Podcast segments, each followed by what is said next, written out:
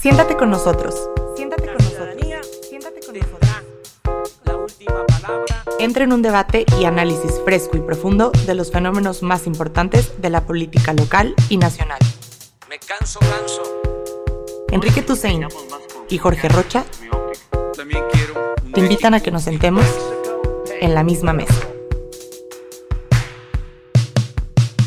Comenzamos una semana que está marcada por el intento, el atentado, intento de homicidio Omar García Arfuch, el secretario de Seguridad de la Ciudad de México, el viernes pasado.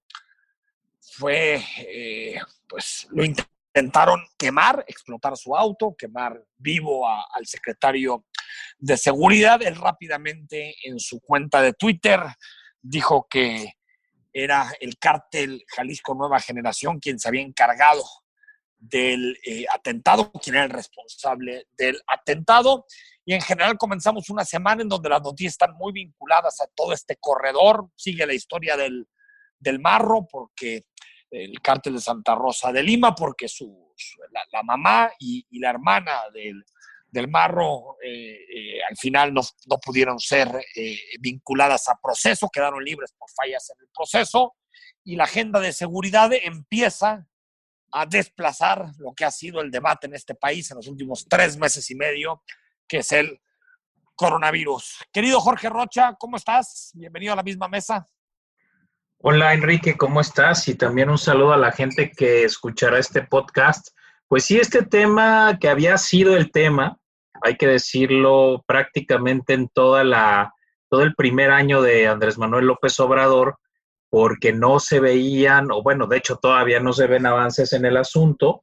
Obviamente quedó opacado por el tema de la, de la crisis sanitaria, que evidentemente se ha llevado por mucho la- la- el foco de la opinión pública. Sin embargo, este tipo de, de eventos que han pasado, la semana pasada ya lo habíamos comentado aquí, lo que pasó en, en Guanajuato, ahora lo que sucede en la Ciudad de México, pues sí nos vuelve a poner sobre la mesa el asunto de, o la crisis de seguridad que básicamente continuó como, como la habíamos dejado, Sí. vamos a decirlo así entre comillas, después de la, de la crisis del coronavirus. En este tema, o sea, en, en el tema de seguridad no hubo confinamiento, no hubo, no hubo un quédate en casa. Lo que más bien nos estamos dando cuenta es que el problema sigue ahí, pero además con eventos que son cada vez más, más desafiantes, porque la verdad es que eh, al leer cómo se dio el operativo que para atacar al, al secretario de Seguridad de la Ciudad de México,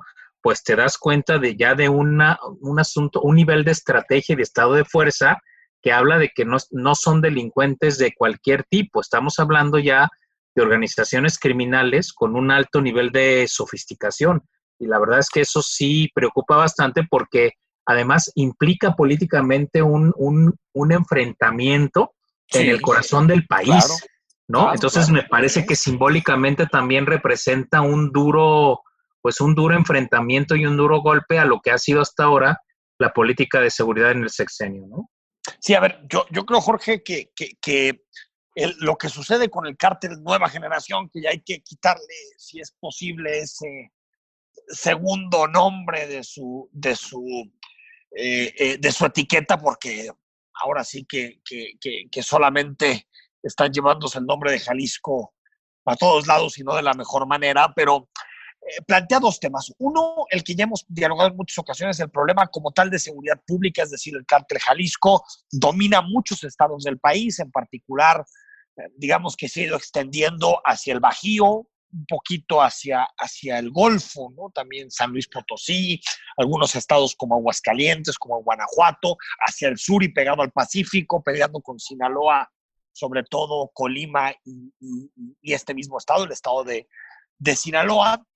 Pero eh, eh, aquí un, un asunto también tiene que ver uno con esto de la seguridad pública, pero lo segundo, Jorge, el tema que tiene que ver como tal, como el desafío al Estado, la seguridad nacional como tal, es decir, es un atentado contra uno de los zares anticrimen más importantes del país, como decías, en el corazón Pero también, Jorge, hace una semana y cachito estábamos hablando del asesinato de un juez, en este caso de Uriel Villegas, también por el mismo cártel en Colima, por haber, eh, eh, digamos, participado en algunos casos relacionados con el hijo del Mencho. Estamos hablando de un cártel que no solamente está generando problemas de seguridad pública gravísima en el país, sino que aparte es capaz de desafiar al Estado. Dicen algunos que más por debilidad que fortaleza, pero la realidad es que la extensión que ha logrado este cártel ya lo convierte en un problema de seguridad nacional, no solamente en un problema de seguridad pública. No, sin duda, sin duda alguna, Enrique. Creo que ya estamos hablando de una organización criminal con alcances muchísimo más, más fuertes. Digo, no solo por el tema, obviamente por el control de territorios que cada vez es más, es más amplio, sino precisamente por el estado de fuerza que tiene. Es decir, esta capacidad, como decías tú, de, enfrentar al Estado mexicano, porque además, bueno, en el caso también de, Guanajuato fue, es la misma circunstancia. Claro, exacto.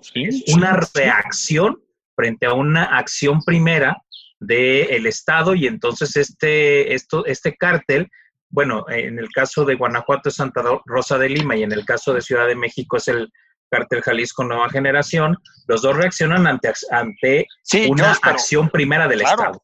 Pero en el caso de, Guanajuato y del ducto, lo que está haciendo el cártel Jalisco es pelearle ese ducto a Santa Rosa de Lima. Es decir, el cártel Jalisco apuesta también por el control de una infraestructura estratégica que son los oleoductos de Pemex y el poliducto de Salamanca. Entonces, digamos que es el cártel Jalisco buscando, eh, digamos, poner contra las cuerdas al Estado en materia jurídica, en materia de seguridad y también en materia energética.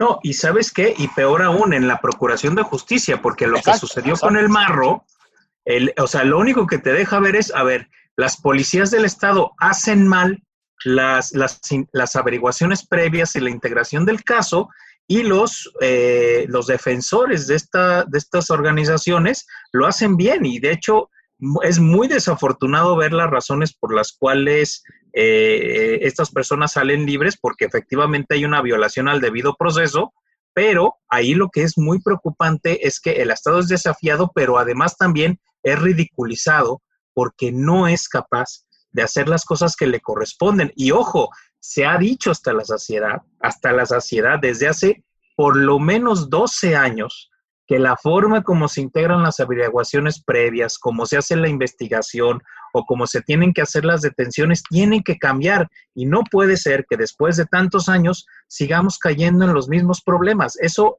me parece de una debilidad institucional muy, muy, muy preocupante desde mi punto de vista y que si se sigue reproduciendo este tipo de prácticas, la verdad es que en México vamos a seguir sumidos en un grave problema de impunidad que por supuesto que es uno de los causantes de que tengamos esta crisis de seguridad, ¿no?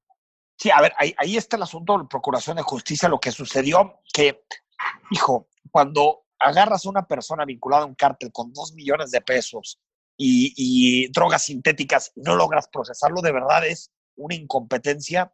Eh, ya no sé si es que son incompetentes o son corruptos. Decía el presidente que, es una mezcla de los dos, tal vez una mezcla eh, de los dos, pero o sea, digamos que después de lo que sucedió en, la Ciudad de México y, uno pensaba, bueno, más allá de que mueren tres personas, entre ellos un custodio, fueron 400 tiros al, secretario de Seguridad, a la camioneta y a las camionetas que lo acompañaban, pues uno dice, bueno, se pudo salvar el secretario y este cártel tan poderoso, tal vez el más poderoso del mundo, intentó matar a, a un secretario de seguridad y no pudo. Dices, bueno, ¿no? Pero después cuando ves este tipo de imágenes y cuando ves este tipo de casos, dices, la institucionalidad es, es pero bueno, a un nivel eh, eh, que, de verdad te genera muchísimas dudas. Y ahora, Jorge, el, asunto de la estrategia. Eh, hay quien dice que esto es respuesta a lo que estamos viviendo en Colima, lo que vivimos con Uriel Villegas, lo que estamos viendo en algunas reacciones, por ejemplo, de detenciones en el Estado de México, en la Ciudad de México, el atentado, es reacción a la estrategia del gobierno de México de congelar cuentas, de congelar activos del cártel Jalisco Nueva Generación y empezar, digamos, a restarle movilidad económica y potencial económica. ¿Crees que el cártel está eh, desesperado por esta estrategia o es, como se diría en, en inglés, wishful thinking? No, a ver, yo creo que hay que ser claros. Hasta ahorita no, aunque hay este congelamiento de cuentas, francamente yo no veo un golpe, digamos, contundente al, cártel. Porque además, por supuesto que este tipo de grupos tiene una, digamos, al menos han ido mostrando, por la vía Sí. de los hechos, una capacidad de organización financiera y de control territorial y, y de armamento muy, muy fuerte.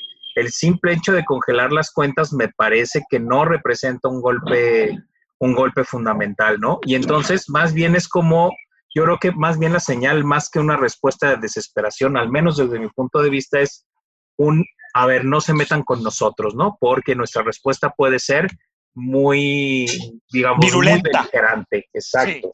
O sea, Esa es la parte que a mí me preocupa. aviso, es más un aviso que una respuesta. Una Exactamente. Sí, porque han, han ido, bueno, el- digo, lo que muestran es que hay un grado de penetración cada vez más, más alto que el Estado mexicano no ha podido contener.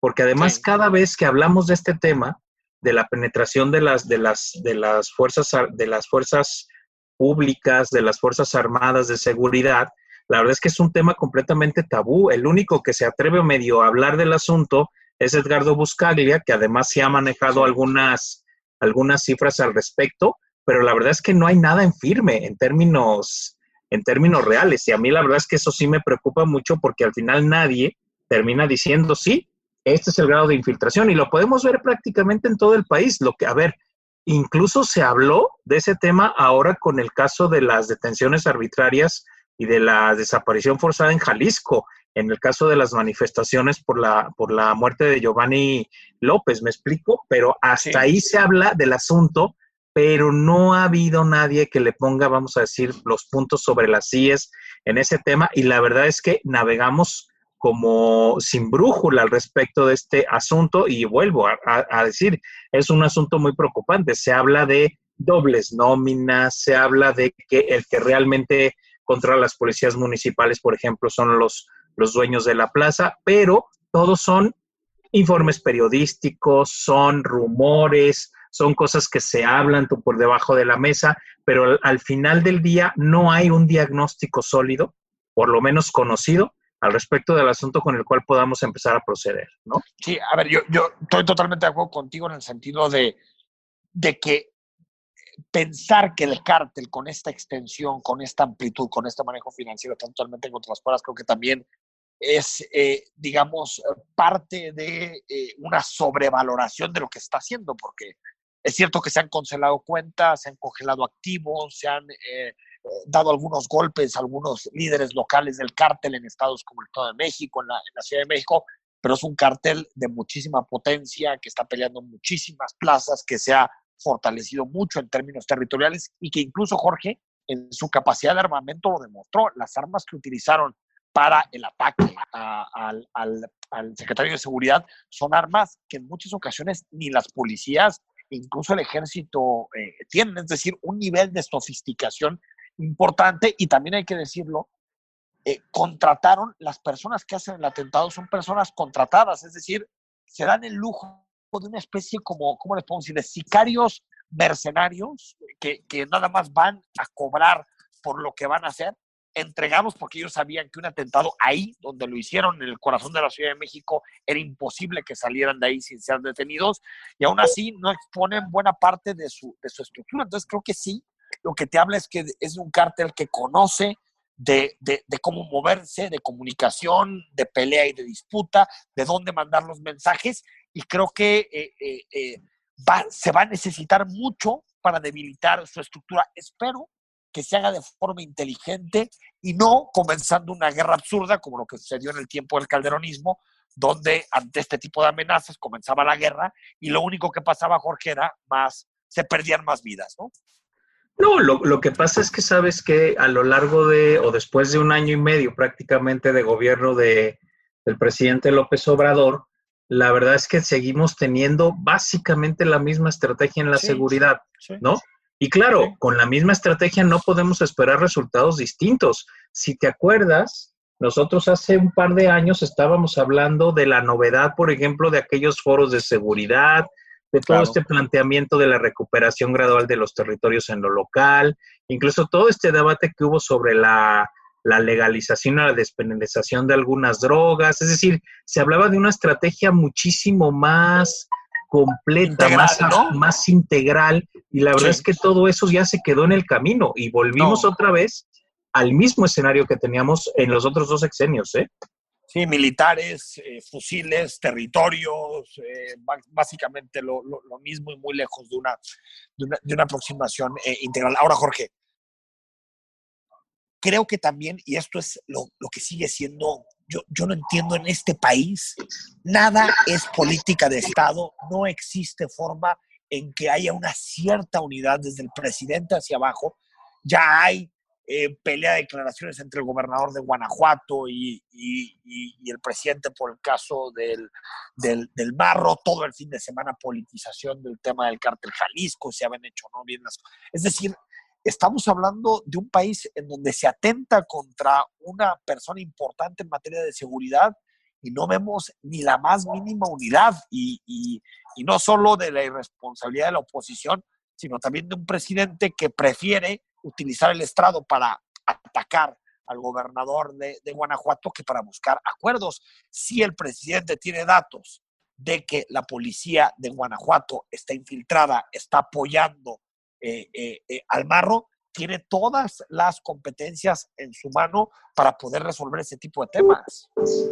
Sí, fíjate que aquí, para decirlo con una palabra quizá no tan fuerte, pero la tacañería política Sí, de, nuestros, de, nuestros, de nuestros gobernantes es enorme.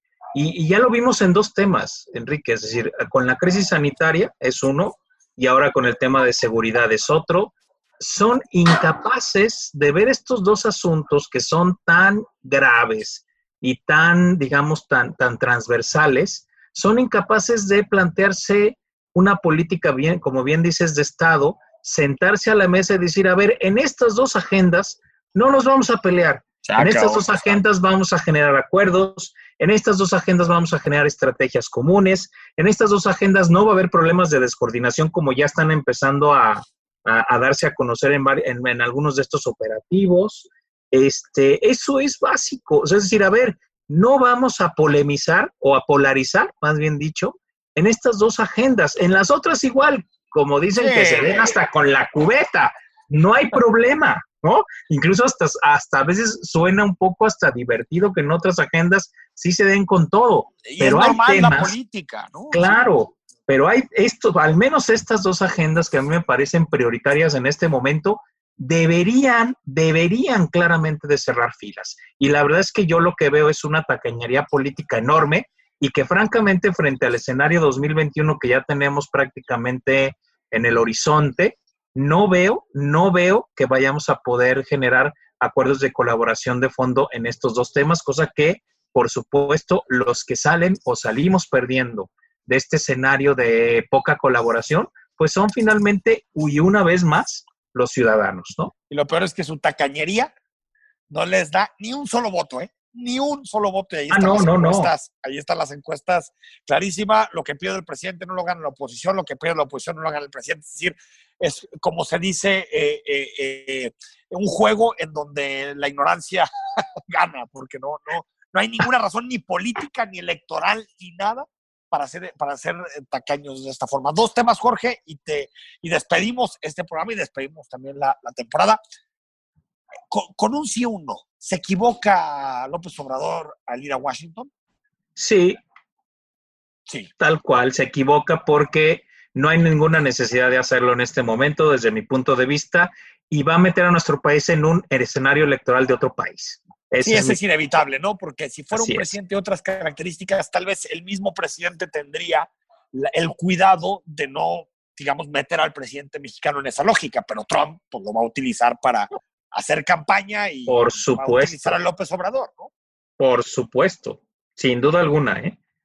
Eso uno. Y dos, el miércoles, pasado mañana, estamos grabando el podcast el lunes en la tarde-noche, se cumplen dos años de la victoria de López Obrador. Eh, tal vez hace un año fue un, como un, recuerdo este evento en el, el Zócalo, muy festivo, tal vez había todavía una gran efervescencia, ¿no? De lo que había supuesto el voto del 1 de julio del 18. Ahorita como que llegamos, no sé si también por la pandemia, por lo que pasa en términos económicos, por la incertidumbre de cara al futuro, como un segundo aniversario de la victoria electoral del presidente, como más moderada, más, eh, eh, digamos, eh, con, con menos euforia que el año pasado, ¿no? Sí, sin duda. Este, y sabes que, pero la verdad es que yo no veo tan buena la necesidad del presidente estar celebrando esto. Lo que tendríamos que celebrar es que hubiera la aprobación de una ley que realmente cambie la vida de los mexicanos. Lo que tendríamos que celebrar es que un cártel realmente dejara de tener control sobre un territorio. Lo que tendríamos que celebrar es que los, los presagios de que vamos a de crecer el 10% del PIB no sea tanto. Eso es lo que hay que celebrar. Hay que, a hoy, hoy lo que toca celebrar son resultados de gobierno, no resultados electorales. Ahí yo creo que también el presidente se sigue equivocando y sigue tratando de sacar raja de algo que ya, de un globo que ya se desinfló, al menos desde mi punto de vista. Lo, que él quiere desde mi punto de vista, al, darle todo este simbolismo a las fechas, porque es será esto después del 1 de diciembre, después las fechas que tienen que ver con lo más importante, porque van muchos informes. Yo creo que es no tanto un mensaje al votante indefinido, un mensaje a la persona que tal vez empieza a dudar de su voto o que siente decepcionada. Yo creo que es cuestionar a su base más fuerte de simpatizantes para estarles recordando todo el tiempo, en todo momento, que lo que ellos hicieron, que lo que su proyecto político hizo en 2018 fue histórico. Cosa que eh, yo creo que si fue histórico o no, bueno, fue histórico en el sentido de que, de que hay una alternancia más y es la primera vez tal vez desde Cárdenas que gobierna la izquierda o la supuesta izquierda en este país, pero lo que hay que decir, Jorge, es que eh, eh, eh, creo que eso es el objetivo del presidente, es cuestionar a sus más duros, al ala más, digamos, más cercana con, con, el, con el obradorismo, porque yo también estoy totalmente de acuerdo contigo, para la gran mayoría de los mexicanos, festejar aniversarios de victorias electorales pues no tiene ningún, ningún sentido, ¿no? No, no, absolutamente. Y sí, mira, de acuerdo contigo a que eh, lo que busca el presidente es eh, solidificar su voto, su voto duro, que de por sí yo creo que es bastante, bastante duro. Creo que ese es su, su objetivo.